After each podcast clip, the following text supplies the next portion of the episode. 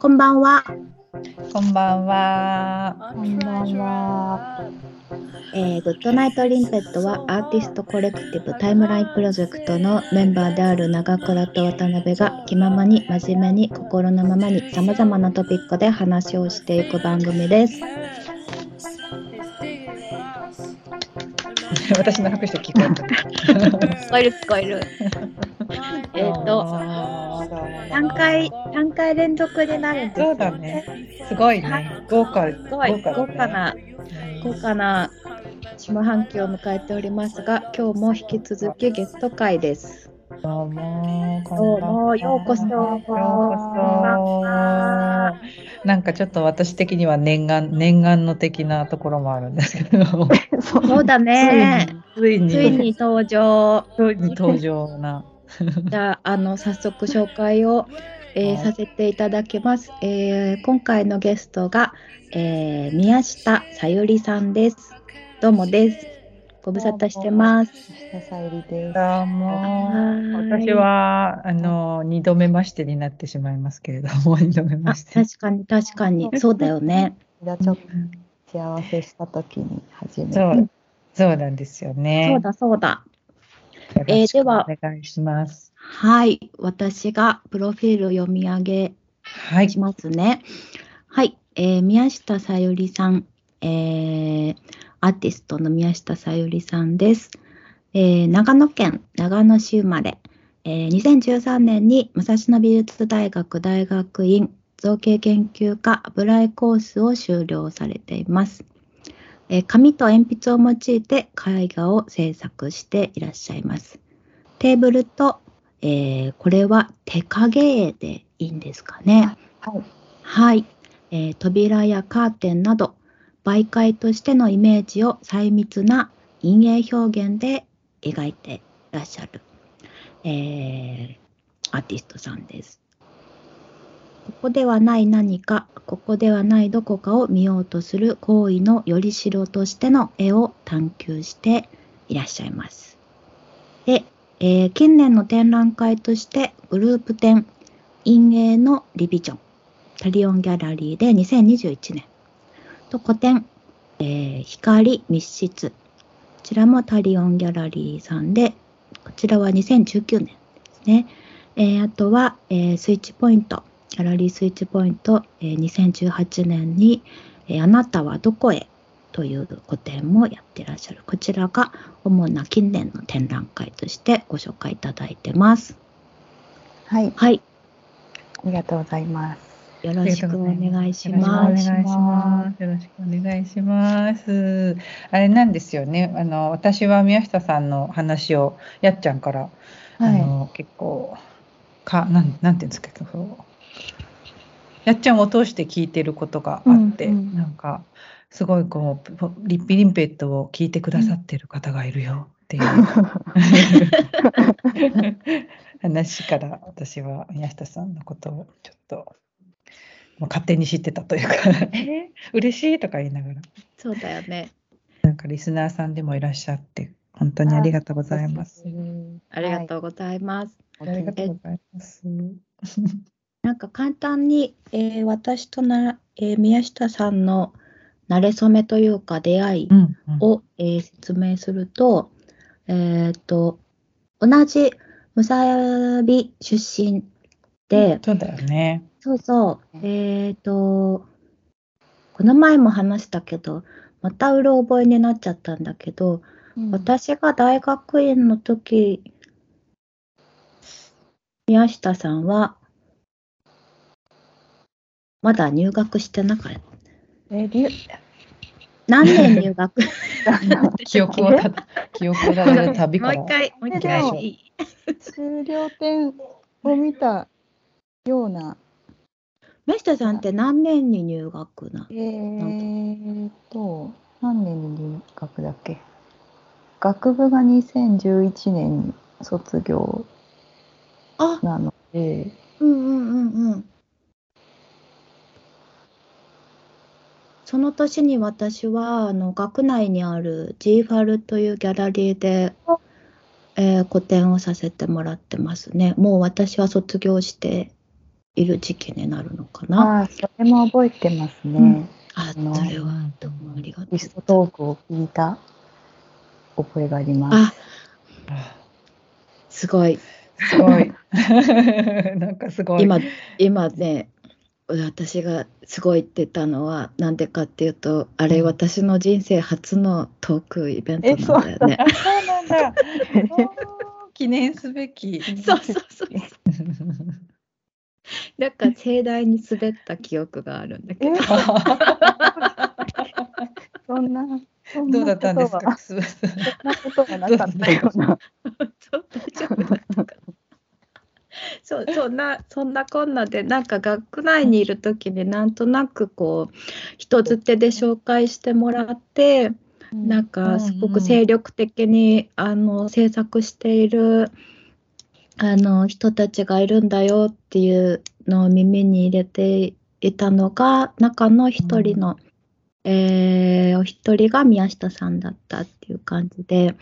でなかなかじっくり喋る機会はなかったんだけども、まあ、作品拝見したりだとかっていうような、えー中で、えーまあ、大きなきっかけはやっぱり TP で、あの募集を私たちしたじゃないですか一般募集を情報を。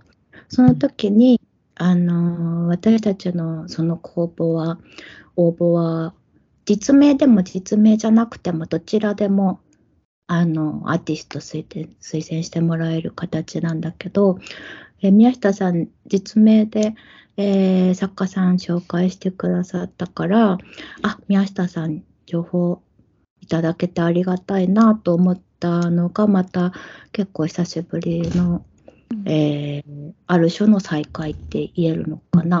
うんでそういう中で、えー宮下さんが、えー推薦してくれた、えー方が、まあ、これは本当にたまたまなんだけども、えー一番、まあ、簡単に言うと昔の人だったんだよね。それで、あ、宮下さんが一番、あのー古い作家さんを紹介してくれる方になったね、なんていう、この宮下さんって知り合いなんだよ、なんてことをうんゆきにお話ししたりとかなんかして、っていうことで、まあなんか経緯もあったりして、で、いつかなんかそういう話をしたいな、なんてことを思ってる中で、宮下さんと対面で久しぶりに会ったのが私のちょっと前にあった個展で、ちょうど私がいる時に展覧会を見に来てくれて、で、その時に結構久しぶりにちょっと話す機会があって、で、お誘いをしたと。はい。のが、まあ、大まかな今回までに至る流れになりました。うんそうですね。出てくださったと。そうなんです。ありがとうございます喜びの舞ありがとう。喜びありがとうございます。そうなので、まあ、なんか今回はその宮下さんが紹介してくれたあーアーティストの、えーお話だったりとか、あのポッドキャストに、えーたまたまなんかツイッターのやり取りとかで、あポッドキャスト聞いてくださっているっていうのをうん知ったもんだから、ちゃっかり質問なんかもできたらいいななんて、どう思ったりなんかしているところです。はい。はい。はい。どんなところで、どんなとこから話していきましょうかね。どんなとこからですかね？なんか、ねなんかやっぱ活動のうん。ことをちょっと宮下さんから自己紹介の延長としてお話ししていただきつつはい。って感じにしますか？そうだね、そうだね。えー私は、えっ、と、まあ、普段仕事をしながら制作をあの大学出てからも続けていて、たまにあの展覧会をしたりという形で発表をコツコツ続けております。で作品は先ほど渡辺さんからも紹介いただいたんですけど、あの紙に鉛筆で絵を描いています。はい、でサイズは結構小さいものが多いんですけどすごい細かい感じの、えーとうん。作品ですね。はい、で描いているのはあの一番最初のまあ結構シリーズで、えー、と作品を描くことが多いんですけどうん。一番最初はあのテーブルに手影が映っている情景を描作品で、テーブルはステージになるっていうシリーズを作っていました。で、これは、まあ、手影なのであの人間の手であの影を映した時に何かの形動物の姿とかになるっていうあの、まあ、昔からあるこう遊びというかがあるものを、まあ、その図像を利用して、えー、と絵を描いていました。まあ、そのシリーズとか、まあ、あとはあの窓の向こう側がこうぼんやり光っていたりとか向こうから光が差してきていたりとか、まあ、そういう感じの作品をつあの描いています。うんうんうんはい、いやなんか私すごいすごい興味深いなと思って見させていただいてたんですけど、はいあの実物を本当に見たいなとまず思ったのがうん。うん。最初の第一印象で、でやっぱサイズを見るとあ意外とちっちゃいサイズ感でやって。るんだなというのがあってでもすごい多分何と言うんですか？めちゃくちゃ細密に描いてるんだろうなっていうのがそうそうそう。ね、ネットからでも伝わってくる、うんイメージでも伝わってくるのがすごいちょっとまず最初になんか圧巻されたというかうん。というところなんですね。でなんかあこのまま私は話していいか、あはいいいですか？あもしもし。もしもーし。あれ？あれ？止まってるかな？あ聞こえてる聞こえますた。でもなんかずっと止まってた。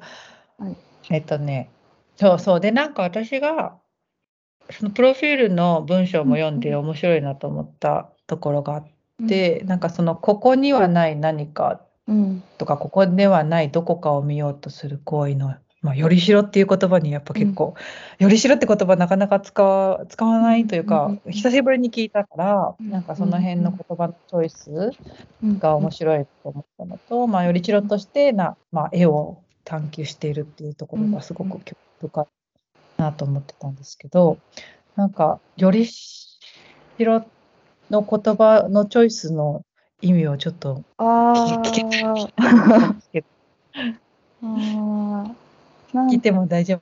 あはい。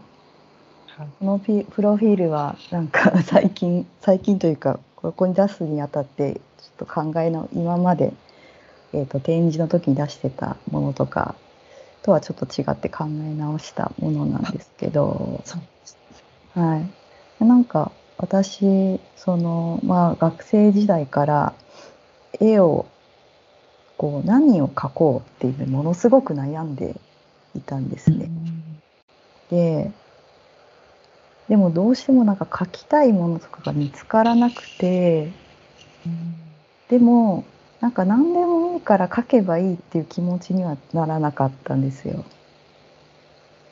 まあそんな時になんかこううん特定のものじゃなくてこう見ることとかそのイメージってなんだろうとか、まあ、そういうところからあの絵を描くことならできるかもしれないなっていうふうに思ったんですよね。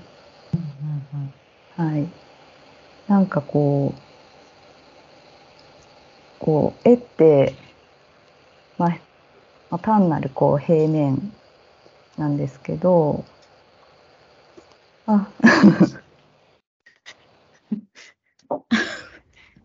どうぞ気になさらずお話しください。どうぞ気になさらずユッキーがいい場所を探し動いていますが、大丈夫です。はい。えー、っと、なんだっけ。あごめんなさい。あ、いえいえ、すいません。いや、なんかその、私のいあの画像を見ただけの感想で、なんか失礼かなと思ったんですけど、感想をはい。ちょっと、あの、ちょっと メモしてきたんですけど、メモしてきたんですけど。ね。なんかその、宮下さんの絵を見ていくと、なんかその物語の、うんうん。まあ、い一場面を除いているような感覚にすごい陥って、ででもやっぱその、まあ、おそらくかなりのディティールが絵からはにじみ出てるんだろうなっていうのがすごくようん。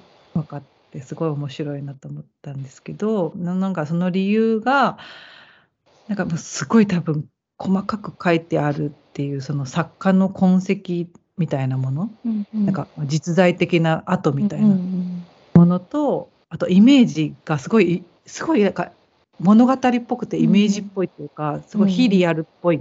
うんうんリアルなんだけど非リアルっぽいみたいなところの、なんか非対極的ななんかものを、なんかその一枚のちっちゃな絵の中に見えるっていうのが、私はちょっと感じてすごく面白いうんなぁと思って、でなんかその今お話聞いてあそうなんだなとちょっと納得したのがうん。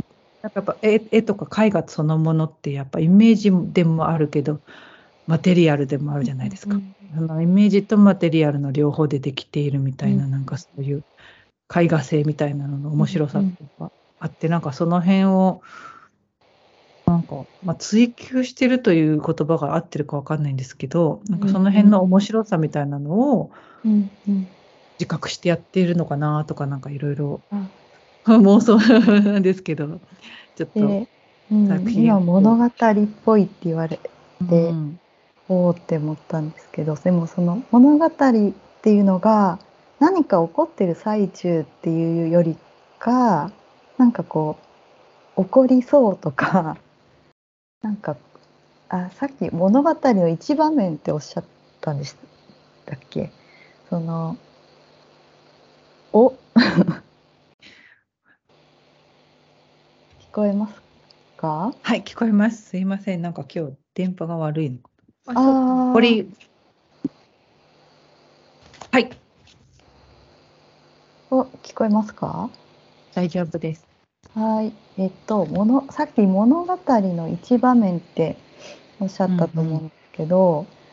その物語が起こっているっていうよりは。起こりそうっていうか、今から舞台が始まりそうというか。うんうんうんうんそういう感じに近いんじゃないかなってうん思うんですよね。なるほど何かの物語にはいそうですね。で、それが、その、こう、絵はマテリアルなんですけど、こう見るとその向こう側に別の空間があるように見える、世界がみあるように見える。でそれが、でもそこに絶対にその見ている人は中に入れないわけで、うん。こう、垣間見るしかできないん。ですよね。うん。でその垣間見るっていうのがまあなん。ていうかこう縁に立つというかあのー向こう側に行けないけれども向こう側があって何かが始まるかもしれないとか別のあのー法則に基づいた世界かもしれないとかなんかそういうその可能性の縁に立っているみたいな、そういう状況を結構選んで描いているというかうん。かなと思います。すごい面白いね。うん、あの多分それがなんだろう書いてる行為にも同じことが起こっているんだろうなというふうなことを今話を聞いていて思って、うんなのですごい面白い話だなと思っていたんだけどそのとってもやっぱり実物を見ると触覚的なうんうん。だよね。だよねそうあの宮下さんの鉛筆があって、でそのかかっている時間っていうものがやっぱり独特の絵肌を生んでいて。でまあそれを追体験できるわけではないんだけどなんそこに描かれてるものにその作者の、えーかけた時間線みたいなものがまあ何らかの憑依をしているっていうようなことも言えるのかなと思っていて、でまあそれをとってもあのーまあ溢れている言葉だけどもまあ仮に文学的だっていう風な言い方をまあできると思うんだけどで実際宮下さん挿絵のねお仕事とかもしてるのは、うん。なんかそういうのもすごくなんだろうな、そうそう。あのーもう簡単な言葉になっちゃうけどそういった宮下さんの作品が持つ文学性みたいなものと挿絵っていうものの相性もすごく、あのいいのなんだろう納得するなと思っていたりとかしたんだけど、うんうんうんうんうんうん。挿絵のお仕事はあの、うん。昨年初めてあのいただいてやったんですけど、なかなか勝手が違って。うーん 締め切りがあるのでその細かく書いていられなくて結構、なんでしょうね。インパクトがそれなりにあるこうイメージを作ってそこに向けてやるみたいな感じ、イメージ重視みたいな感じですか？そうですね。うん。まあなんかその、うん、あいえいえそれもそれで面白かったんですけど。うん、その一枚の絵にかける時間ってどのぐらいとかって聞いても大丈夫ですか？どのぐらいの絵による感じですか？によりますね、もう半年以上描いてるとかもあーすごいですあねる。し、いやなんかすごいね。半年以上ってすごくないですか？思ったよりかか,、はい。かかってるんだね。でいやもそのなんかさまあ、でもいしなんか2週間とかで描けるとかいう時も、ん。まあでもその向き合う時間の密度ってねなんか一日何時間かけてうん。半年とか一日10分で半年とかもいろいろあるかなと思ああそうですね。結うん構その絵を描く時間があの日常生活内では少なくならざるを得ない、でまあ、体感としてはすごくずっと一緒に過ごしてるっていう感じでも、まあ、うん作業時間的にはそんなにそこまで大したことないのかもしれないです。実際に計測したら、まあ実際にね計測したらね。うんいやでもなんかちょっと私その絵画の絵画の絵画とかのその絵画性の面白さみたいなとか制作行為っていうのの以上のなんか主体自分ってものとなんか他者性の関係性とかうん。コミュニケーションみたいなことのうん。をなんかちょちょっと作品の中で感じててそれなんかはその嬉しいです。はい、ちょっとそのさっきおっしゃってたなんかな、その何かが始まりそうででも見ることしか、縁から見ることしかできなくて、でもそこに一旦入ってしまったらその舞台装置のうん。その場のルールがはあってとか、なんかそういうのってその他者とのコミュニケーションでもすごく起こりうることだなと思って聞いてて、でなんかそれがちょっと作品からすごい出てる気がしたから。うん。うん。さお話が面白い。そうで今聞いてました。もうなんかね、そういう、なんだろう、私もそのユッキーが言ったこと面白いなと思って、うん。あのー物語が始まりそうな状況だったりとか、何かがこれから行われる、何かが、状況が変わるかもしれないっていうようなことを予感させるうんうん。絵っていう風にも言えるなと思って、うん。でそれをユッキーの言葉を借りるんだとしたらやっぱりその他者の存在っていうものが、うん。この中にうん。何か内包されていたりするのかなっていうのが、私はなんかその聞いてみたかったのがえっ、とその私もその絵が描けないって気持ちすごい大学時代に感じたことがあったからうん。うんすごいああ共感するなと思ったんだけど宮下さんはそんな中で、うん。まあ、絵を描き続けていてでなんだろう。あの絵の不思議な不思議な感覚なんだけどうん。すごく宮下さんの絵を見見てるとうん。そのす何か何かとても大切なものだったりとか、えー、といい意味で影響を受けた大切なものがえ絵画以外にもあってうんあの、うんある種の問いっていうものがなんか結構拡張しているように見見える。うん。絵絵の中まああの絵の問いを絵でやっているっていうこと以上にうんうん。あのまあそれは私はもうあんまりもうさ宮下さんという人を知ってから作品を知ったっていうこともあるから、どれだけ客観的かはわからないけど、やっぱりなんだろう例えばあきっとすごく本を読んでいる人なんだろうなとか、あの、うん何かあのなんだろうな背景を感じるって言ったらいいのかな。そうだね。うんなんか宮下さんを感じるよね。そうそうそうそうそう。そう。私もなんかそのほらあのお話しする前に一回見た時も、うん。なんかいるなみたいな。なんかいるんだそうそうそうそう宮下さんの中にすごくこう大切なものがあってそう。それはいろんななものからこう出会ってきたものがねあってそういったものを大切にするなんか本人にしかわからない時間性みたいなものが作品にこう込められているような感覚がなんか魅力の一つなのかなと。そうねなんかうすごんくいろんなものを感じさせるね。作品でぜひ見たいなと思いました。あありがとうございます。はいぜひいつかか。はい。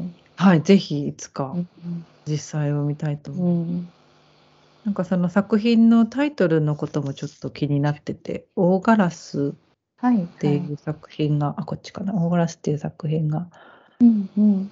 とかあとはなんだっけかな。レディーマデリーンってこれはマドリーンかな。そこの辺りもなんかブあ、それは両方ともあのうんエドガー・アラン・ポーあの、そう。はい、うんえっ、と作品をうんうんから、えっ、とインスピレーションを受けて描いたものです。はい。だからなんか実際にそういう文学作品からそうインスピレーションをもらってるのかなっていうのもちょっとそうですね。聞きたかったんですけど。なんかあの大学のいた頃とかあの出てしばらくはまああのその延長で結構制作をしていて、えー何かこう元の作品作品とか文学とか他のメディアの作品と絡んだりっていう感じではなかったんですけどえっ、と大学を出てあの仕事をしながらあの制作するようになってなんか読書にはまりだしたんですね。でそれでその今まで気になっていたけど読んだことがなかった小説とかあの読むようになって、まあ、そその中の一つとしてエドガー・ランポーの作品を一時期とても読んでいたんです。でその、えー、とちょうど2018年とかでそれに影響を受けてあの作った作品ですね。はい、でこうああのレディ・マデリンだったかな、うんではアッシャー家の崩壊っていうあの小説があるんですけど、はい。江戸川乱歩の。うんうん。で、その、えっ、と、物語の初めの方に、えっ、と、アッシャー家っていう兄弟2人だけ、兄と妹2人だけで住んでいる家があって、うんうん。それが、あの、タイトル通り最後に崩壊するんですけど、その物語の一番最初に、えー、と主人公がそこに招かれてやってくるんですね。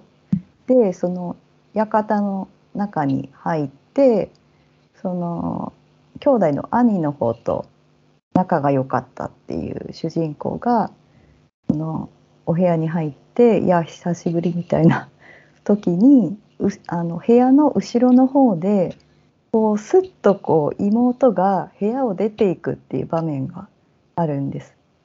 でそれを読んだ時にあの思い浮かんだ映像があって、まあ、それを描いた作品です。このレディ・マドリーンってやつですよね。そうですね。あこれ、いいよね。ーうんこれ本物見てみたいな。なんかまさにあれですね、物語の最初の序章の、うん。序章のところのそうですね。ですよね。あなんかひ光ちょっと話ずれちゃうかもしれないんだけど、そのま宮下さんの作品ってやっぱり光っていうものが大きなテーマの一つだなって感じるんだけど、これ絵を見てるこう観客にとってのその光っていうものもやっぱり、まあ、入れ子状にあるなと思ってそれは鉛筆のねなんか鉛の光沢って言ったらいいんですかね、うん。あの紙の表面に載っている鉛筆の、うんあの質感の光っていうものが、あの絵画の中の陰影を作り出しているっていう、うんうん。まあ、逆転の情報うん。も同時に起こってて、あうん、で光の部分には実はあ、そうですね。あのね光字がところは紙の字なんですよね。使われてるっていうのがとっても面白いですよね。あのこの紹介してもらったリンクの作品の写真がやっぱりそれを結構少しでもと捉えようとしているうん写真、うんうんあのだなと思って見応えがしっかりディティールをね、あの高解像度であの見せてくれてるからぜひ聞いてる方にリンク飛んで見てもらえたらなって思うんですけど、じゃあこの日が光の部分は描かれてないけど書かれてるってことですそね？うですね。そうです。うん白く残して紙の字が、うんそうですね。で影のところが書かれてうんでもう一つパターンあのもう一つ別の制作方法の絵も描いていてうん。それがあの紙にアクリルガッシュを塗って、うん。でその上に鉛筆で描いているっていううんうん。うんこっちのくでそう黒です。字黒いって言ったらいいんですかね。そうです、あ、これか、うんうんアクリルガッシュ鉛筆紙ってやつですね。はい。えのリンクでは「視界の夢」っていう作品と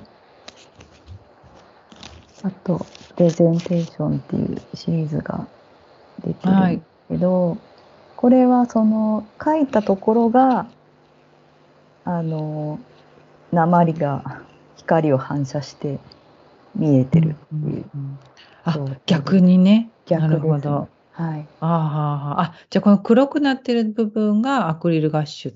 そうですあ、なるほど、なるほど。確かに今、ま、今まで聞いてたのとはまた逆の方向うのやりですね方ですね。面白いね。いや、ぜひ見たい。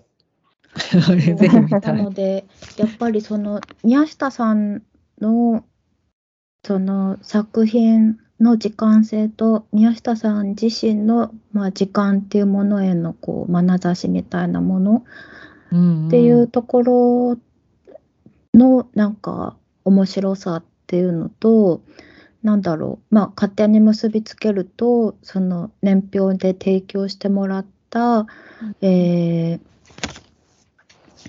まずはその一番古いあのーうんロセッティさんロセッティさん、うん、クリスティーナ・ロセッティへのこう眼差しっていうもの。そのまあなんだろうな。そういうところから結構宮下さんと話してみたかったのは宮下さんのその歴史観だったりとかあとはまあ時間っていうものに対しての感性みたいなものっていうのをやっぱりなんかまあ個人的にもそうだしタイムラインプロジェクトで年表扱ってるっていうところからもあのぜひ一緒に話をしてみたいなと思ったところだったりしました。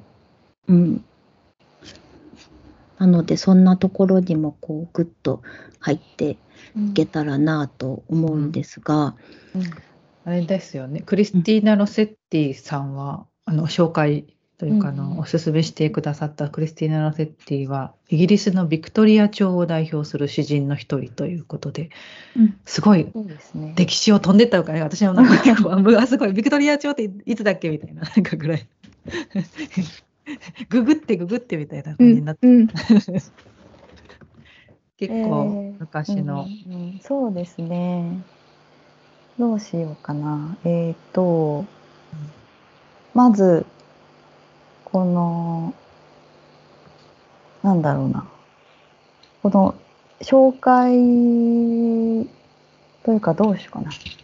TP との関わりというかのきっかけみたいなとこからそうですね。あと私も個人的に気になったのが、やっぱ宮下さん、なんかごめんなさい、こんな質問していいのかわからないけど、うん、なぜ、あの、関わってくださったんですか？みたいなところ。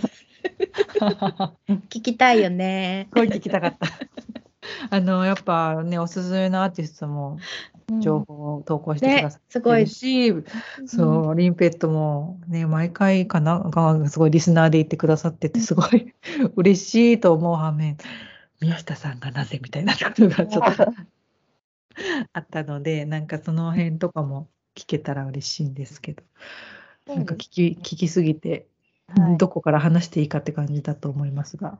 なんか、まあ、まずは、えっ、ー、と、なんかこう大学を離れてあの会社で働くようになってあの、まあ、私はこうなんだろう美術であの生計を得られなくても、まあ、別の手段であの生計を立ててでコツコツ続けていこうかなっていうふうにあの思って、まあ、働きながら制作をしてるんですけどそれでまあその中で、まあ年まあ、学生の頃はそんなにあの無自覚だったんだけれども、まあ、社会社会にはというかあの、まあ、ジェンダーロールがかなり強くあのあっでみんなそれを内面化してあの生きているんだっていうのがすごくあのなんでしょうこう自覚なんかハッとさせられることが多くなっていったんですね。なんか年を取るごとに。はい、うん、職場だったり、まあ、あと家族とか、まあ、あと、まあ、自分の中でもなんですけどでまあ、あとは、まあ、社会とかあの美術界であのハラスメントの告発とかあったりっていうのが、まあ、私の学生時代と比べてどんどんあのそういうことがオープンになってきているなと思って、それがこう自分のあの関心とか自覚っていうものとなんかこう沿った形で何て言うんでしょう。あの、まあ、興味を持つようにフェミニズムかジェンダーの問題に興味を持つようになってきていてで、まあ、そんな中であの渡辺さんが TP の活動をしますよっていう告知をされていた時にこうえそんなイメージなかったけどすごいって思ってで私も何か協力したいなと思いまして、はい、それでで何かその今ちょっとジーンとしたけどジーンとしたけど。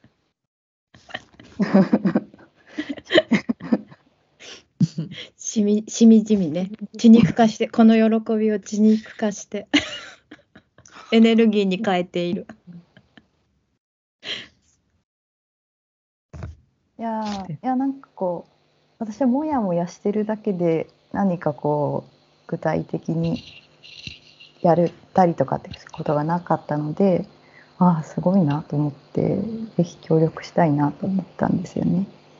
それであの、まあ、一般公募で病に載せたいおすすめアーティストを募集ということであじゃあ私もぜひ何かどなたか募集しようと思った時にうんなんかすごい有名なあのアーティストはきっとあのみんな応募するだろうからなんか私じゃないと知らなそうな人にしたいなって思った。でその中で思いついたのがえーと、クリスティーナ・ロセッティとその彼女の書いたえ、ー、とインアンアーティストスタディオっていう画家のアトリエであの画家のスタジオでっていう詩があって、まあ、それをあの紹介したいなと思って投稿したという感じです。いやありがとうございます。お話を聞くとまたさらに感慨深い。感慨深いですね。なんかこう2人で無理やり聞き出した感もあるけど ありがとう。ありがとういやでもなんかあそうだったんだと思ってこう、ね、すごく腑に落ちた腑に落ちたというかストンときました。でも私がそんなイメージがないのはままさしくその通りで私もわりかしねあの意外だったので。自分自分自分が。自分自身自分で言ってるけど自分でも意外だったけれどもまあそのねあのエンジンにはこの緑の服を着た田倉由紀子さんがいたっていう。もうしっかり伝わってると思うんだけども。私も同じです。同じですよ。と同じだった。同じではねあのやっちゃんが演じになってますよ。そう。なので、はい、ありがとう。ありがとうございます。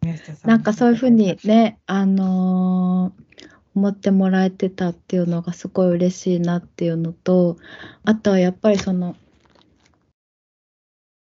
自分しか知らないせっかくだからっていうふうに思ってもらえたっていうのもすごい嬉しいなと思って、うん、ねそのそれはやっぱりすごくこう募集をしていただいた情報にとっても感じたことの一つだったんだけど、うん、なんだろう。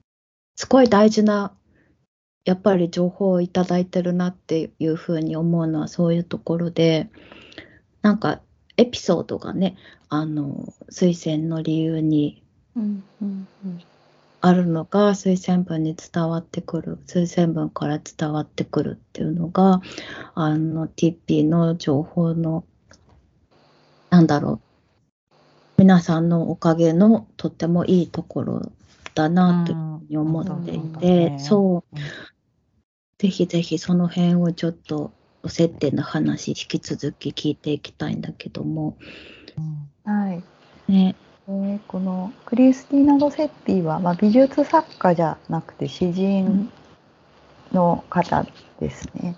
でえーと、彼女を知ったのはあの先ほど少しお話ししましたけどエロエドガー・アラン・ポーにハマって、で大ガラスっていう、あの詩をもとに制作したんですけどその時にあのあなんか見ていたよく見ていたあのホームページがあってそれがポエトリー・ファウンデーションっていうあのアメリカのあの詩のオーガニゼーションなんですけど、はい、まあ、そこそこであの結構古いあの詩の原文がかなりまとまって載っていたりとか、あと結構ポッドキャストがあのたくさん番組があってかなりあの頻繁に更新されていたり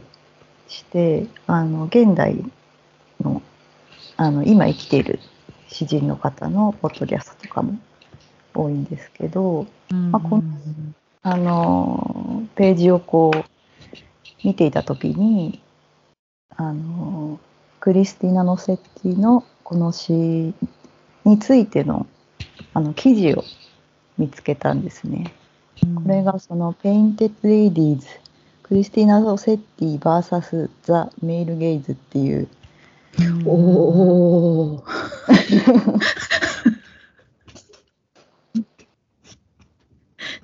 それでそれで？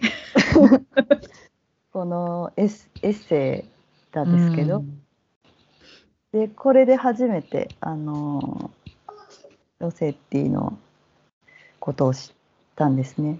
うん、それを読んですごいと思って。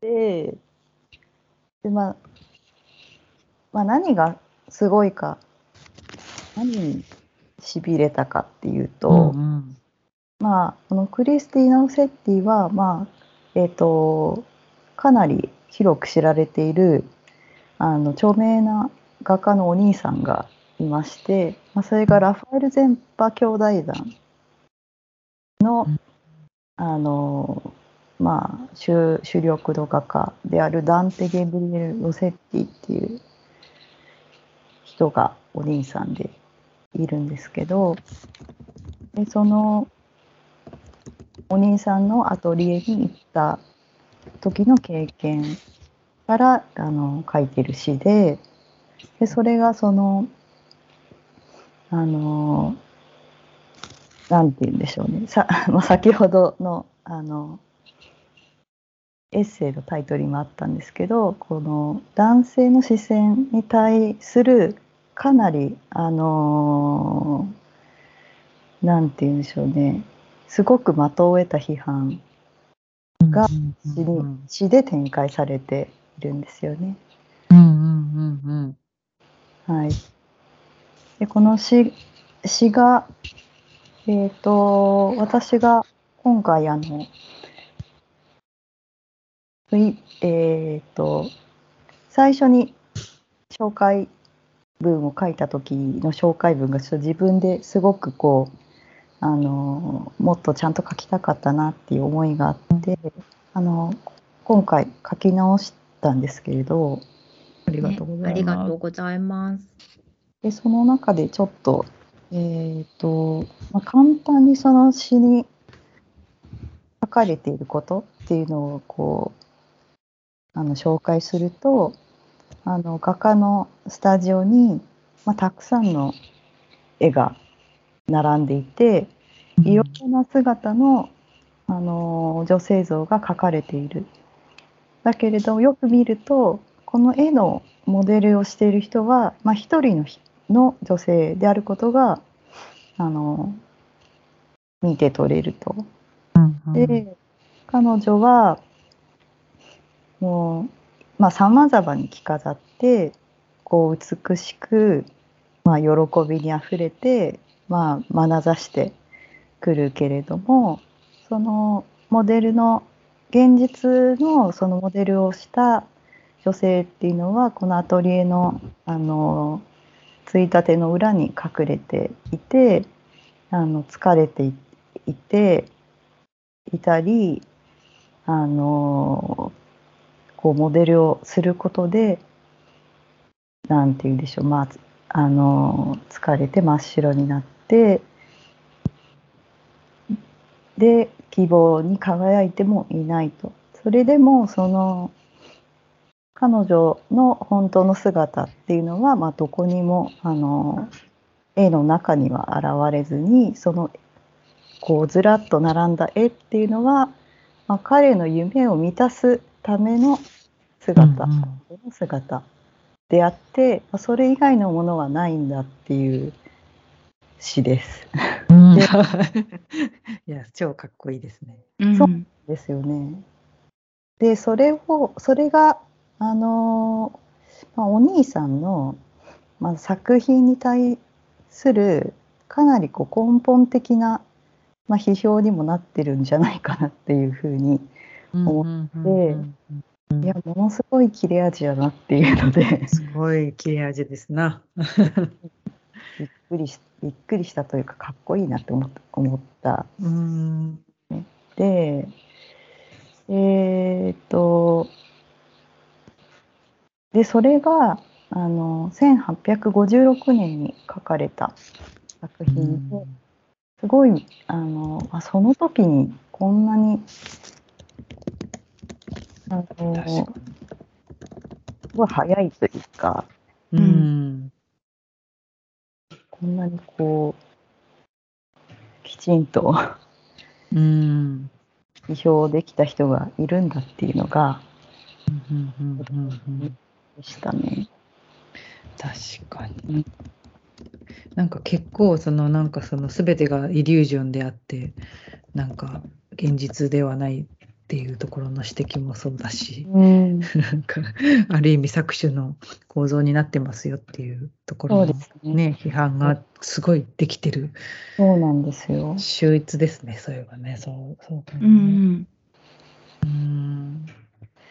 856年。はい。ああ確かにこんな時にもこんな。ロゼッティは結構刺繍を出してるんですかねロセロセッティか。結構出してますね。はい、生前からたくさんあの出していたみたいです。でもこの詩は、えーと、生前には発表されなくて、ああそうなんだ。そうですね。あのやっぱりそのお兄さんと、まあ、仲別に悪くなくてよよかったみたいなんですけど、うん、2人で共同してあの刺繍を作ったりとかあの相関に乗ってもらったりしたりっていうのもあって、うん、うん、まあ生前には発表されずにただ、うん、あの死後に、えーと、未未発表作をまとめた刺繍が出されてその時にあの発表されたんですけど、ただ面白いね、うん、この詩自体そのタイミングでは特に話題にならな話題にならなかったというかそれが評価されたのが80年代だったかな？1980年代とかだった。記事の。なるほど。あじゃあもうその、あなんかすごい面白い。でも生前生生前中はまあいろんなしがらみがあったり仕事の関係とかねお兄さんとの関係でまあ出すに出せず。亡くなった後に出たけど、まあ、それもその時代の批評の中では評価評価というかね、うん、あんまり注目を浴びず、ね、また時を追ってタイミングがあった時に誰かによってそうですね。評価されていくっていうやつですね。うん、フェミニズム批評が、うん、始まった当初はロセッティはそんなにその興味を持たれなかったみたいで、うん、その80さっき、えーと、 Painted Ladies の、えーと、記事によると85年に、うん、あのアンソロジーに入ってそこから一気になんかいいじゃないかみたいなことになったようですが。読み返すとこれはいいじゃないか。うん。本質をついてる、そうですね。うん。まあ、ロセッティ自体は、まあ、結構保守的な生き方というかあの、うん人だったので、まあ、あんまり注目されなかったのかなとは、あそうなんですね。ね、あの、まあ、結婚しなかったんですけどもうずっとお家にいてうんっていう感じで、まあ、他の女性詩人同時代の人で、まあ、例えばその家を出たりとかあの結構あの政治的な発言を活発にしたりとか、まあ、そういうまあああんまりそういう活動をしなかったのでロセッティは。まあなのでそうですね結構あの宗教キリスト教の英国国教会の経験な信者だったっていうのもあってで宗教的な詩っていうのもすごく多多いみたい。あそうなんですね。こういうこういうパーソナルな感じのもの以外の。そうですねっていうのもあってなんか多分その当時ととかあと20世紀の半ばぐらいまでのイメージっていうのが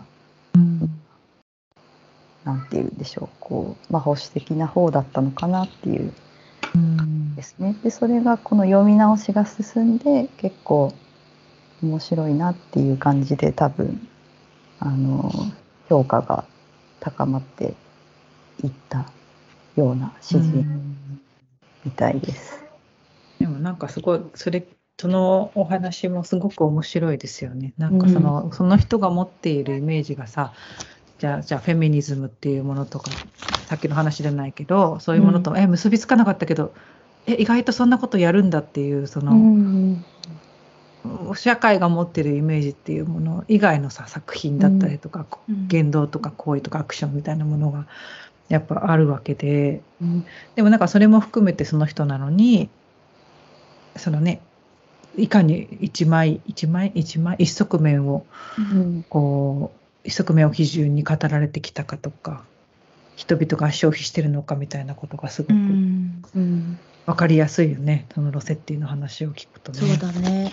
うん。なんか、おロセッティがお兄さんのモデルやったりとかさ、その、ラファエル全般の画家たちの作品のモデルにもなったってネットで出てくるんだけどさ、やっぱりその自分がモデルになったっていうこともすごくこう経験として大きいんだろうなっていうのそとう、ですね。ね、うん。なんかネットでさ、ロセッティがさ、モデルになった絵とかがさ、わーっと出てきてさ、うん。今うん、すごいお兄さんが聖母マリアの少女時代で妹モデルにしてたりさ。受胎告知のさ、マリアをさ、妹モデルにしてたりさ、すそうなの？出てきてさ、これはなかなか、なかなか面白いね。うん。あー。そうか、そりゃなんかあれだいね。ろいろうんそういう経験の中で思うことがあったんだろうなと思うと、今ちょっとこれ、ユキ、これ開くとそれがパッと見、その画像が見れるけど、でもなんかちょっと心中をさお察しするじゃないけどさ、ちょっと。なんか、すごい、なんか、ああ、ああ、そうか。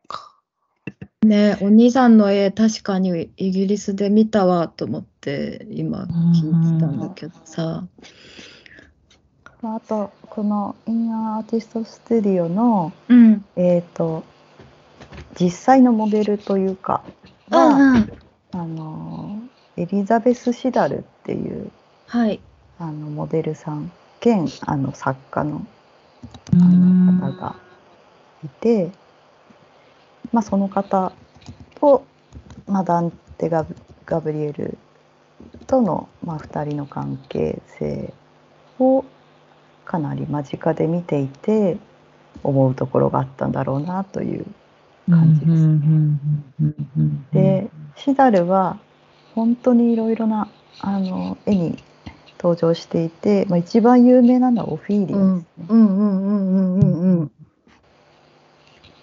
なるほど。ねうん。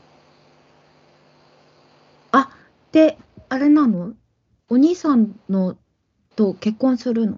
そうですね。なんかうん。長年、その、まあ、恋人だったのを、うん。まあ、ダンテ・ガブリエルががなんかこうなんでしょうね、まあ、曖昧な関係だったのを、うん。まあ、結婚してうん。でその2年後にあのシダルがうん。あの薬物のオーバードーズで亡くなってしまうっていうことうがん。あり、まあ、その辺も結構、まあ、検索すると現実のオフィーリアみたいな、そういう話も結構出てくるんですよ。なるほどね。はあなんかもうこういう話をさしてるとさ、うん。やっぱさうん。画家でさ、せまあ、成功していた画家の方たちってやっぱね力もあっただろうしさ、うん。まあ、財産もあっただろうのかわかんないけどさ、うん。まあ、成功してたんだろうけどさなんかやっぱそういう人たちの周りにいる女性たちうん活動について考えたりするとこういろいろ思うことがあるよね。葛藤もすごいあっただろうしね。うんでもそういう人たちが詩を残したりとかうんしていたっていうのはすごいあの興味深いね。ううんんでそれをさなんかやっぱその今その全然違う国で生きてるそして全然違う時代に生きてる宮下さんがおすすめしてくれたっていうのもすごい面白いし、うですね。うんその気持ちというかそのね、葛藤伝わってきてるようんロセッティみたいな、うんこういう気持ちにもなるじゃない？ちょっと。こうすごくこうあのまあ残念だけど全然古くなってないっていう。わかる。す共感できるみたいな。わかるよロセッティって感じするもんねちょっと。うん友達面白い表現だね。その古びれない、古い古びれないということのその 悲しみというか、あのそうそうこの確かそうに。まだ残っちゃってるよっていうそうだね。現在性いが。あるね。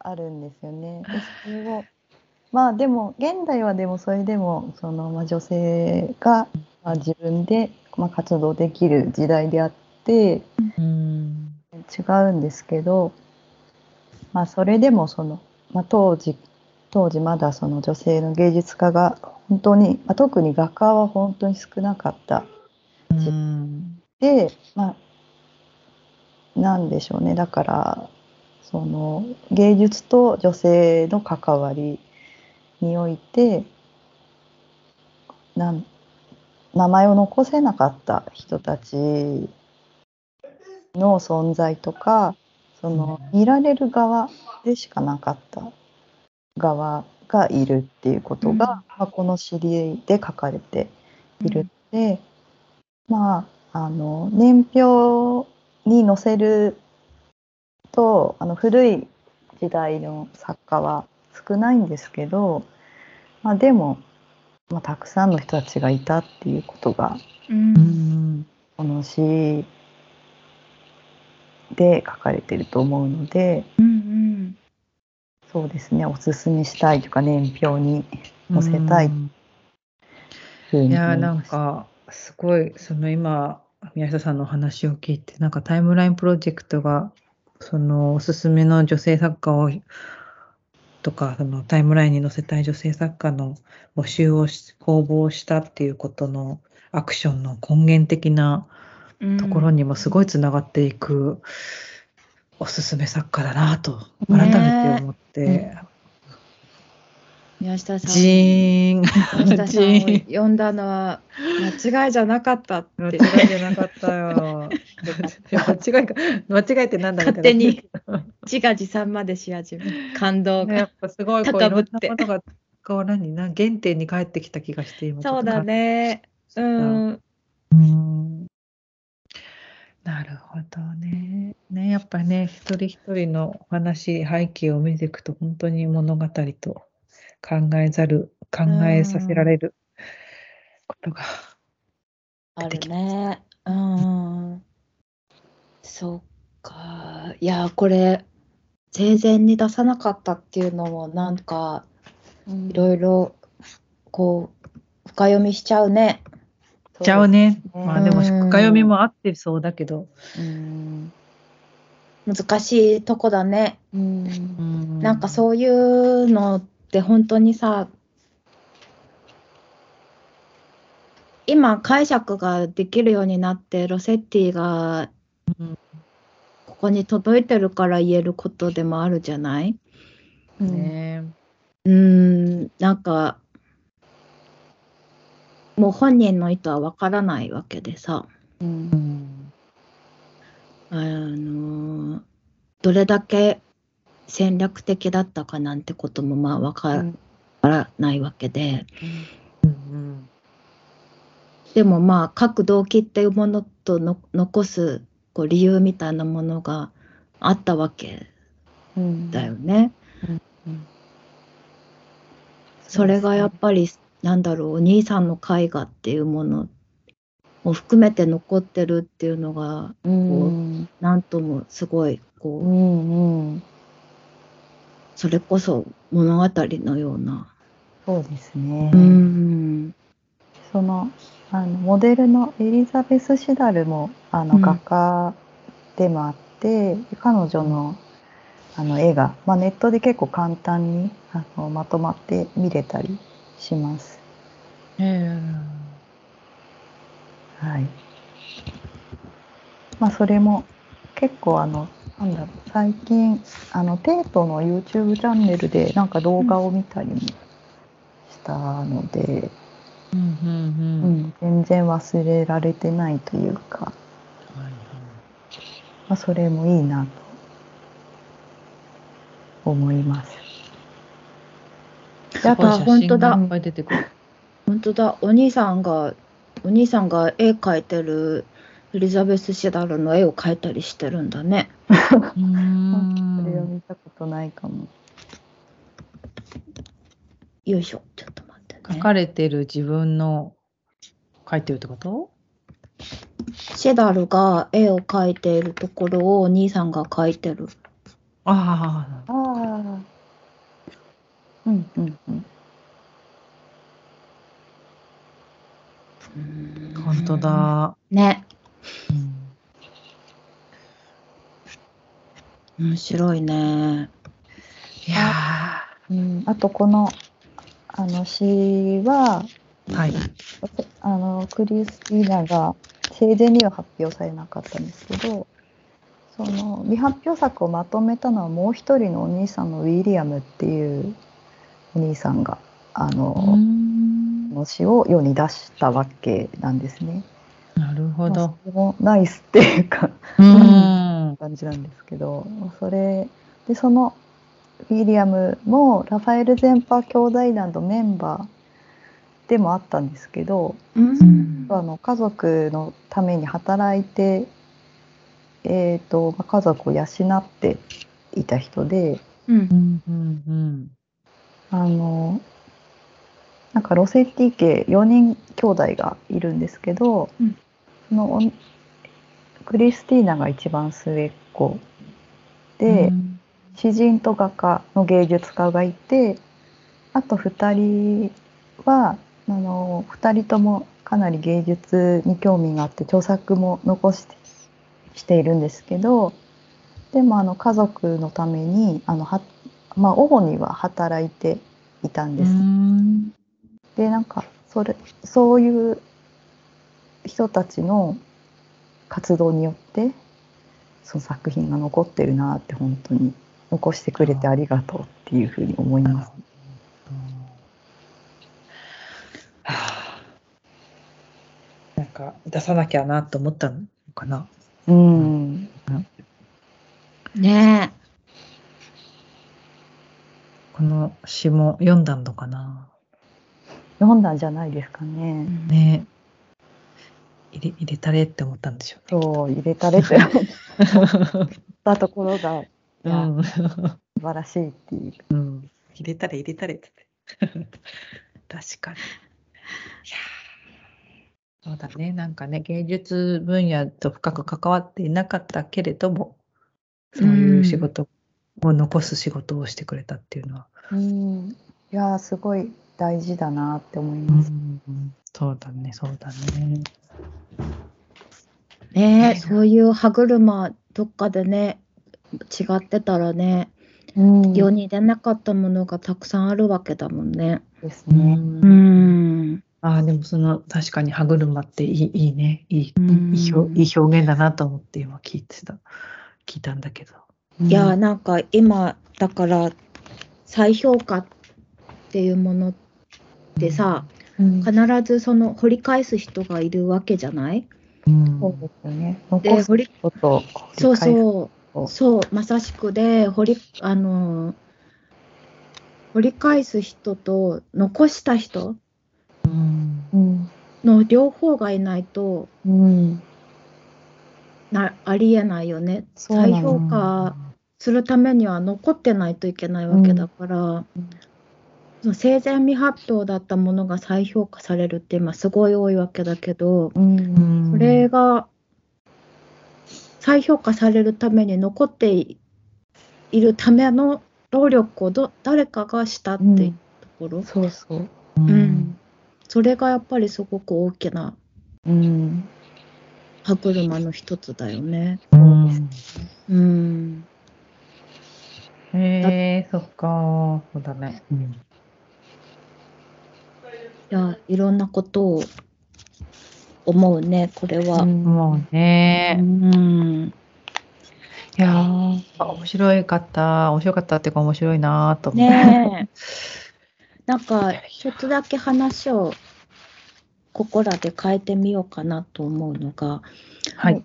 宮下さんのお話を聞いていると、うんポッドキャストとか、うん YouTube とか、うなんか結構いろいろ、こう、なんでしょう、見たり聞いたりのあリサーチというか、チェック、いや、ポッドキャストは、まあ、TP も含めてだけど、なんかそういうのはよく聞いたりとか、チェックしたりとかしてるんですか？普段。ーいやーそんなに積極的にいろいろ探すっていう感じでもないんですけど、あのまあこの TP のポッドキャストを聞いている主主な時間っていうのは、あの制作を絵を描いてるる時の下下が下絵っていうかなこうはい絵を描くときに私最初になんか濃い鉛筆でうん。こう、おなんか陰影をこう一回つけてからうん。その上にあの硬い鉛筆を乗せていくっていう風に描いてるんですけど、なんていうかその下塗りの作業の時に、ん結構あの単純作業でうん。こう寝そうになるので、ポッドキャストとかラジオとかうん。うん。聞きながらやることが多くてその工程も結構時間がかかるので、まあ、それであのもともとそういう時間があってうん。であのポッドキャス TP のポッドキャストが始まっておこれはちょうどいいと思ってイェイ聞くようになりました。嬉しい。ありがとうございます。なんかほら、人によってばっかりは分かれるじゃないですか。うんポッドキャスト全然聞かない人、うんポッドキャストもラジオも聞く人、ラジオだけの人とか、なんか結構いろいろいるなと思っていて、私は結構、ポッドキャスト聞くようになったのは実際コロナうん以降だったりするんうんうんですよね。うん。うん、ななんでなんでだったのかもう思い出せないけど結構その時間ができた時にいろいろ探して聞くようになっいくつかまあ聞くようになっていって、でポッドキャストいいなってうん。まあ、今のこれにつながってたりもするんだけど、うんそうそう、人によってはとても聞いてるし、で、深掘りしていくと、ポッドキャストの世界もなんか、すごい、すごいラフに撮ったものが、こう、さらっとだ出されてるものもあれば、今はね、もう、ラジオ局とかもバンバンは大手メディアとかも入ってきてるけど、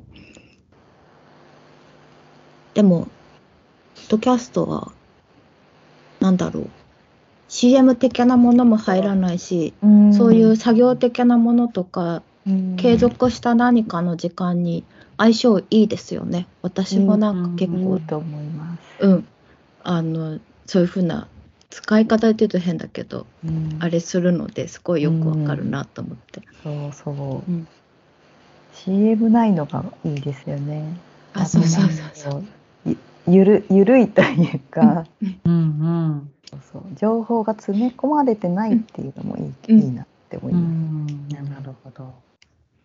ラジオ聞きたい時とまたちょっと違うんだよね。なんなんだろうな、あのうん曲が入ってくる感じとかがいい時もあれば、うんうんうんほらラジオってと途中で曲入ってくるうんうんうん入ってくる入ってくる。うんでも実はあの私たちが使ってるポッドキャストのアプリはアンカーなんだけど、アンカー、あの、Spotify の有有料ユーザーは、実は Spotify 使ってアンカーと掛け合わせて、ポッドキャストに音楽入れられるんだよね。あ、そうなんだ。そう、実はできるんだけど、へでも、かかってるところに声は入れられないんだけどね。ーうんうんうんうん実は入れられ、入れ入れようと思えば入れられるっていうのはあるんだけど、でも、そういうのがないところが、ポッドキャストの良さの一つでもあ,、あったりするよね。聞いてるうんうん方からするとね、なんかそうね。ですね。うん。確かにね。作業ね。作業うのん時に聞いてくださって嬉しいね。ね。結構本望的なところがあ そうそうそうそう。本当私たちにとってうん本望ですって。ね。なんか、すごく程よく、おしゃべりの流れもうんいい感じで進んでおりますが、はいなんか私たち聞いてばっかりな中で宮下さんからも何か？あもしあればと思ったりしたんですけどいかがでしょうか？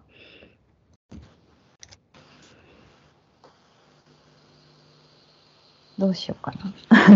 お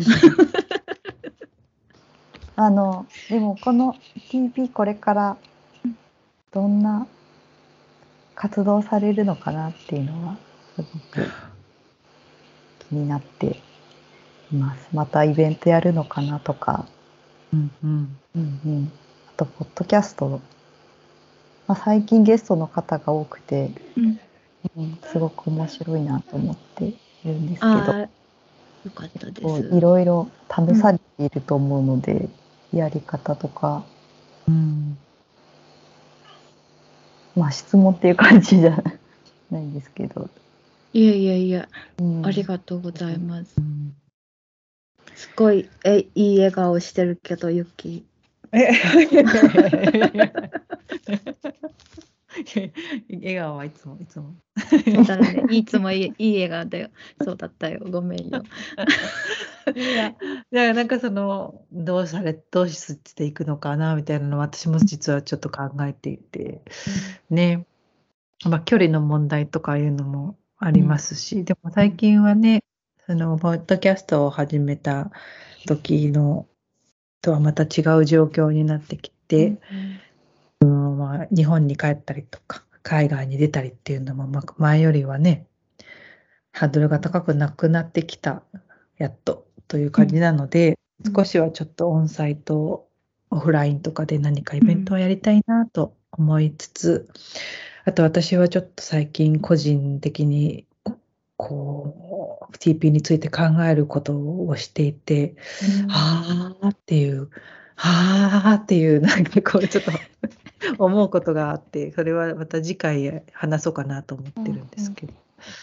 これすごい気になるじゃん。私もさ、それそのよよあの予告だけされてて実は。あの 12, 12月配信であの明かされるらしいから 私もまだ知らないんだけどだから一緒にちょっと楽しみ楽しみににしてよ。してしてます。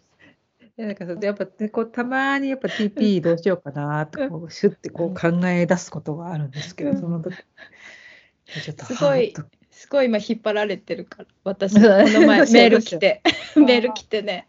そう。すごいことに気づいちゃったんだけど。中身がなないけどすごいことが起こったらしい。中身を教わってないけど。えー、予告だけされて。予告そうそう初めての予告予告ですこれ。なんかこれあれだよねこうそんなにそうでもないじゃないかって話にななるオチみたいな。オチが。大丈夫大丈夫。引きずって。大丈夫大丈夫。そうでもねえぞみたいな。なりそうですけど。いやでもちょっといろいろ考えてはいるんですけれど、うん。ね、でもポッドキャストのね可能性とかもなんかゲストをやっぱ面白いよね。私たちは。常 になんか本当お話聞かせていただいて、お楽しい面白いってう。いうんの連続です。本当なんだろう。そのゲストの方のおは話を聞いて触発されるっていうことと同時にゲストの方にこう出てもらって話を聞かせてもらうことでなんだろう。ありがたいことにその TP のポッドキャストの輪郭が今こうす少しずつ作られていってるようなうん段階でもああるのかなと思ってうんその今まで出てきてあのもらった人たちのそのゲスト会と私たちが喋ってきた会みたいなもので、まあ月1ってポッドキャストで言うと決して頻繁な更新ではないんだけどもまあ1年ちょっと経って少しずつなんだろう形が見えてきた時期なのかななんてことは個人的に思っていて。うん。うなん。だろうあどうん。うんあいえいえいえいえ。いやいや、なんか私のうん。好きなポッドキャストの回とかを。あすごい。リストアップしてきた。えー、嬉しいよ。わあ面白い 聞きたいなんてことでしょう。おすすきたいおすすめ、わ宮下おすすめのはい。グッドナイトリンペットの回。はい、わ。あ その1がうんあの最近の回で、あの17回目の、うんあの小川直子さんのゲスト回あ直子さんあお子さん。あすごい面白かったです。あーありがとうございます。のでなおこさんにも知らなかったコンテンポラリージュエリーの世界うんうん発見っていう感じでした。う。うんうんうんうん。うん。いや、本当に全然知らなくても、あこんなに面白いんだっていうのがうんうんうん知れて、すごい良かったです。うんねうん私たち私もうんあの時の興奮がちょっと興奮増し増しな回だったなっていう 個人的にちょっとなんか、あれで二人で、面白い、面白い。とそうなの ずっと、面白い。語彙力みたいな。そうなってたね。へえと。そうそうそうそうそう 知らないジャンルに語彙力を失うっていうことを 再解釈再確認した回でもあって。でも嬉しい。あの私たちが面白がっているものを面白いと思ってもらえるのは嬉しいね。うんうんうん。じゃあ次、そのはい。2は、えっ、と、8回目の、あの、武田恵子先生のゲスト会 です。ああ、それも面白いですよね。武田さん、武田さんにも言っとかなきゃ。言っとかなきゃ。言っとかなきゃ。これがすごいいいなと思ったのは、労働環境の話をしていたのが良かったですね。あああ、うんうんうんうん、なったなった。そうそうあの、まあ、誰もがハラスメントをする可能性があって、だあのこう無縁な人はいないからこそ、うん、それが起こらないためにできるだけいい環境にするにはどうしたらいいかっていう話が深かったので、なるほうど、なるほど。ん。みん。なに聞いてほしいなって思いました。あーえー、また改めて言われるとまた聞き直そうって思っちゃそうだね。8回目は、去年の12月の年末の回ですね。う。そうだね、あそうだね。ちょうど1年前ぐらいになるのかな。う。うんうん。うわでその3が第6回目のおフリートークの回です。ああー初のノープラン雑談会ってやつですねそ。うすごい長長いやつ。うんうんうん、前半後半に分けちゃったやつだ。この 喋りすぎて。後後半のあの長倉さんのお悩み相談 が、勝手になんか、まあ、正しいフェミニストの振る舞いとはっていうやつですね。ああ、ありがとう。あ聞きたかったって 思いました。ありがとう。あれはそれこそなんかなんだろうなうちょっとちょっとぼんやりしてるけど記憶が、なんか解決ししたわけじゃないお悩み相談でもあったから、そうだね。何度だってしてもいいうト,、トピックだよねなんかいいか悪いかちょっうとんすごくこう複雑だけど何かいつも問われてるかのような気持ちになるのがうんまあこういうトピックだったりするからっうんうんていうことをなんか思いながら話した記憶があるな。これあれだよね。私がお悩み相談をしたんだよね。いやなんかすごくあーわかる。っていう。そうまあそうそうそうだよねっていうのを、あー、でも嬉しい。まあ、あとその時にあの安子さんが紹介されていた本も、うん。なんかうん本からのあの何でしたっけ。私たちには言葉が必要だってあいうの紹介もすごい良くてはいこの辺はあれだ、まだ本の、本とかアーカイブしてないんだ。今ちょっとポッドキャストのページ見てるんだけど。編集担当さんが 編集担当さんからチェックが入った。すいません。えそうか、そうかと思って。へあったんですよ。でも懐かしい。嬉しい。わ。うん、嬉しいです。うんうん、いやなんかそれがなんて言うでしょうこうフリートーク中にこう自然にうん。うんうん。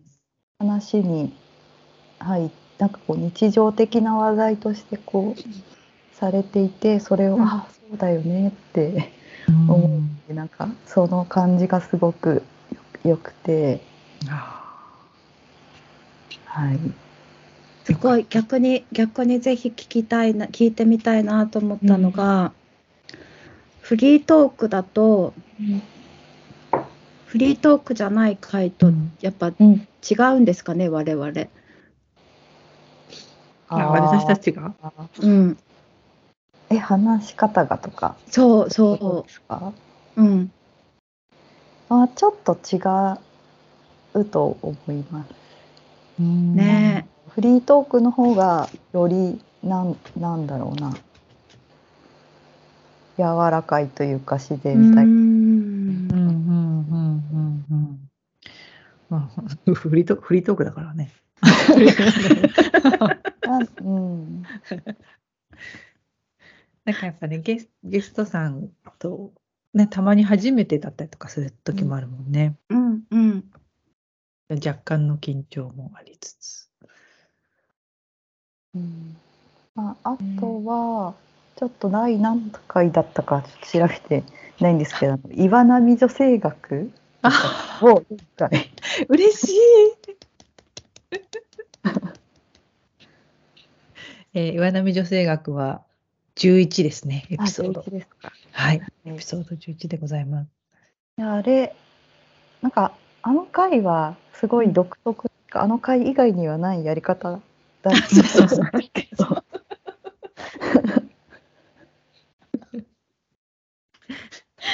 あの、女性学辞典頼りすぎてね。いやでも、よでもよかよかったです。で。すなんか、うん、なんか一緒に読んでる気も気分になる。あああ、うんうん、そう、なんか、なんか開けて、あ、ここ面白そうとかってやりながらやってたんですよね、確かね。そうそうそうそうそうそう。それで、あそうなんだとか聞きながら。ここ読んじゃうとか言いながら。あの本来の読書会的なものとはちょっと逸脱したあの、うん読書会という名の フリートークって言っても過言ではない回でしたね。あれは。そうでした、そうでした。岩波の女性学辞典ってうん、本を使った回ですね。そうですね。うん。ひたすら面白そうなとこ読むみたいな。うん。いやねこれは、えー、ねなんかすごい。まはいはい、別の何かで、まあ、じょ また同じ読んでもいいんですけど、うん、そうですね。別の何かでうんじゃなんか本を読んでみるって、確かにね。ね、ね、まさしく言ってもらったように、トピックとして読書会っていうのは出てきていて、それはそれこそね、この前ちょっと宮下さん交えて打ち合わせさせてもらった時にもなんか、宮下さんも交えて、読書会の面白さの話になったなってうん。うん、記憶があるんだけど、なんか TP でもその、知っていくとかっていうことと、まだ知らないってことについて、やっぱり、まあ、ポジティブな側面を見せていこうっていうのが TP のポッドキャストの特徴の一つかなとも思うので、そういう意味では読書会って、なんだろう、ぴったりだなって思ったりもしていて、これはあのさっきの宮下さんのこれからどうなどどんなことを行っていくんだろうみたいなところにもちょっとつながっていくのかなと思うんだけど、うん。読書会っていうのはちょっと今頭の中にほわほわほわっと今出てきている。うん。まだどう、なんだろう。あの、TP のいいところは、やってみてから考えようっていううん。ところがちょっと一つテーマになってて、うんうんなんだろう、足踏みするのはとりあえず、うんなるべくちょっとにして、やってから考えてみようっていうところを大事にもしてるので、うん新しいことが浮かんだらその都度ねそろそろユッキーも言った通り動き方っていうのを変えていける時期でもまあとはいえうん。感染者は増えてんだけどね、あ増えては増えてはいるんだけどでもやっぱり少しずつこうなんだろうどう対応していくかっていうのがうん。社会自体がね、あのー全体的にこう考え出しているわけだから、うん。ね、オフラインっていうものもね考えていけたらねっていうふうには話、そうね。うん。そう、ねなんか、うん。新しい、新しい、新しい態度のあり方みたいなことについてちょっと考えてて。うんそ 大丈夫まるまるちゃんう。まるちゃん、お泣きしてる。そうね。なんかそれはちょっとぜひちょっと考えを固めてまた知識うん次回うんうん皆さんにもお伝えしたいと。おというかもうやっちゃんとは相談やっちゃんに相談会みたいな感じなんだ。わかった。楽しみに、楽しみにしてよ。楽しみなこれもったいぶんなよって話ですよね。うん、いいの。こ後でメッセージしていいんですけど。れいや、いいの、いいの、いいの。でも、これも絶対に引っ張って、引っ張って、ついに。引っ張って、年末にね、あの、去年、去年はだから最後、あの、ゲスト会にさせてもらったわけで、うん。今年はね、あの3回連続で下半期にゲストさんよ呼べたから、最後は2人で締めますかっていう話をね、しているので、そうね。うん、気分的にはこたつのなを挟んでお茶飲みながらみたいあ、本当？分かった。今年どうだった？みたいな。いみかん、みかん用意しとく。気分的に。そうだよね、もうさどんどん寒くなるしね。そうですね。冬ですね。いや、なんかたっぷり、たっぷり紹介までしてもらっちゃって、どうもありがとうにありがとうごいざいました。なんかもう本当感慨深く。うん、今日は何度も心に響いて。ねよかったです。うんいろんなことを教わった感じがするな。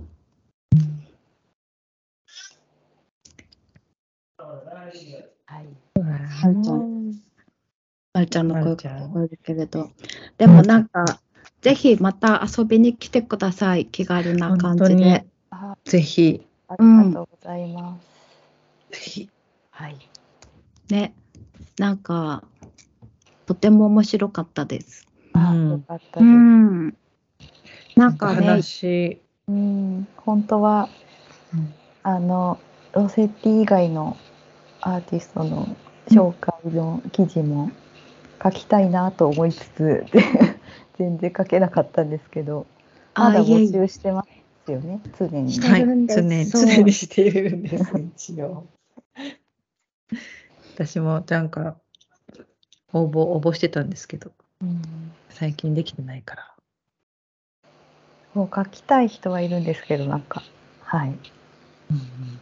ね、なんか、それはこちらの工夫のし仕方にもかかってるのかなと思うので、そうなんかきっ。とね、そういうふうに思ってくれるてる人がきっといるんだろうなということを、うん。あの想像したり、直接こう話を聞いたりとかっていう機会もあったりして、そういう中でこうここちらからあのもう一押しというか、もう一声、私たちが発信力で何かこう募集できるようななんなんかフォーマットというか、まあ、きっかけ作りみたいなものもねあの、うん。考えていけたらななんてうんうん思ってるところです。うん。うん。でもゆっくりそのインデックスの作家さんの話をやっぱりどこかでしたいねっていうことはずっとユキと言ってたので、今日そういう会にねあのしてもらえたのがうんとてもありがたかったです。ですよね。うん。気になりますよねたくさん。そう。うん。しかもやっぱ聞いていくと、うんうん。すごいやっぱ聞いてよかったなって思うし、うん。うんこれをやってる意義と意味が、うんうん。すごい出てきてる気がします。そうだね、それぞれに聞きに行くっていうのもいいね。それぞれに多分すごく思い入れと そう。今その人との関わりが。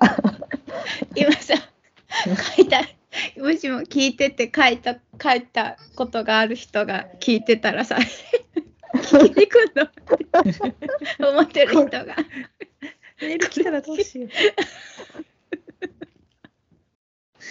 どう思いどうどうしてこの人？をうん、それもいいよ。いいよね。いいよね。ねなんかもしもこれを聞いていて書い書いた方がいらしたら。うん、なんかお話聞きたい。ねそんな機会があったらいいね。うん、今回みたくね、やっぱ紹介してくださった人の背景もわかるし、それ作家とのなんか関係性も出てきて、うん全然また違う視点が入ってくるかうら、んうん。すごい面白かった。ね、なんだろう、すごい、二重にネットワークがこう、構築される感じがして面白いなと思った。なんか、宮下さんが推薦ししてくれたロセッティの話で、私たちが、まあ、ある種のコネクトをするっていうのと同時に、宮下さんっていう作家に、聞いてる人が、あのコネクトしていくっていうかなんかうん。そのどちらもあるっていうのがとても面白いなと思って、それはその作家であるとか作作家じゃないとかそういうのを全然、まあ、抜きにしてなんだろう、まあ、TP がある種のハブハブみたいなものになった上で、うんうんこう広がっていくようなうん形を見せてもらえたなと思って。うんうんうん。うん。楽しかった。ね。染み入りましたね。染み入りましたね。はい。勝手に染み、勝手に染みちゃった。そしたら、結構いい時間になってきましたので、はい。はい。はい。名残惜しいですが、そうですね。ねえじゃあ、そろそろ面に入りましょうかね。うん、はい。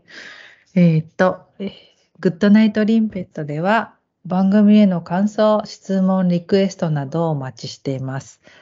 TP のホームページ、ポッドキャストページ、または TwitterDM にてお送りください。宮下さん、最後に何か一言いただけたら嬉しいです。あ、今日はありがとうございました。こちらこそありがとうございます。番組にお邪魔できてとっても嬉しかったです。私たちも嬉しかったです。はい。ちょっと食い気味で、食い気味で誘ってしまいましたが、ギャラリーで。いやいやいやいやいやでもそのなんかロセッティのえっ、と死後をまあちゃんとこう向き合ったことがなくてこの紹介した時にこう「えい」って紹介した後よしもっと他の人とか全体的にもっとよく知ろうみたいなことをずっとしたかったんですけどちょっと後回しにしちゃっていて、まあ、その作業をポッドキャストにあの出させていただくってなった時によし今やるぞっていう 感じになってできてあの個人的にもすごく良かったなと思っておりまして。ありがとうございます。やって言っていただけると嬉しいです。こちらこそありがとうございました。ありがとうございました。またオオフラインでもオンラインでも引き続きよろしくお願いします。よろしくお願いします。はい。えー締めます。今日のゲストは宮下さゆりさんでした。ありがとうございました。本当にありがとうございます。ではでは、おやすみなさ。はいい、おやすみなさい。I want to sit on your head, babe.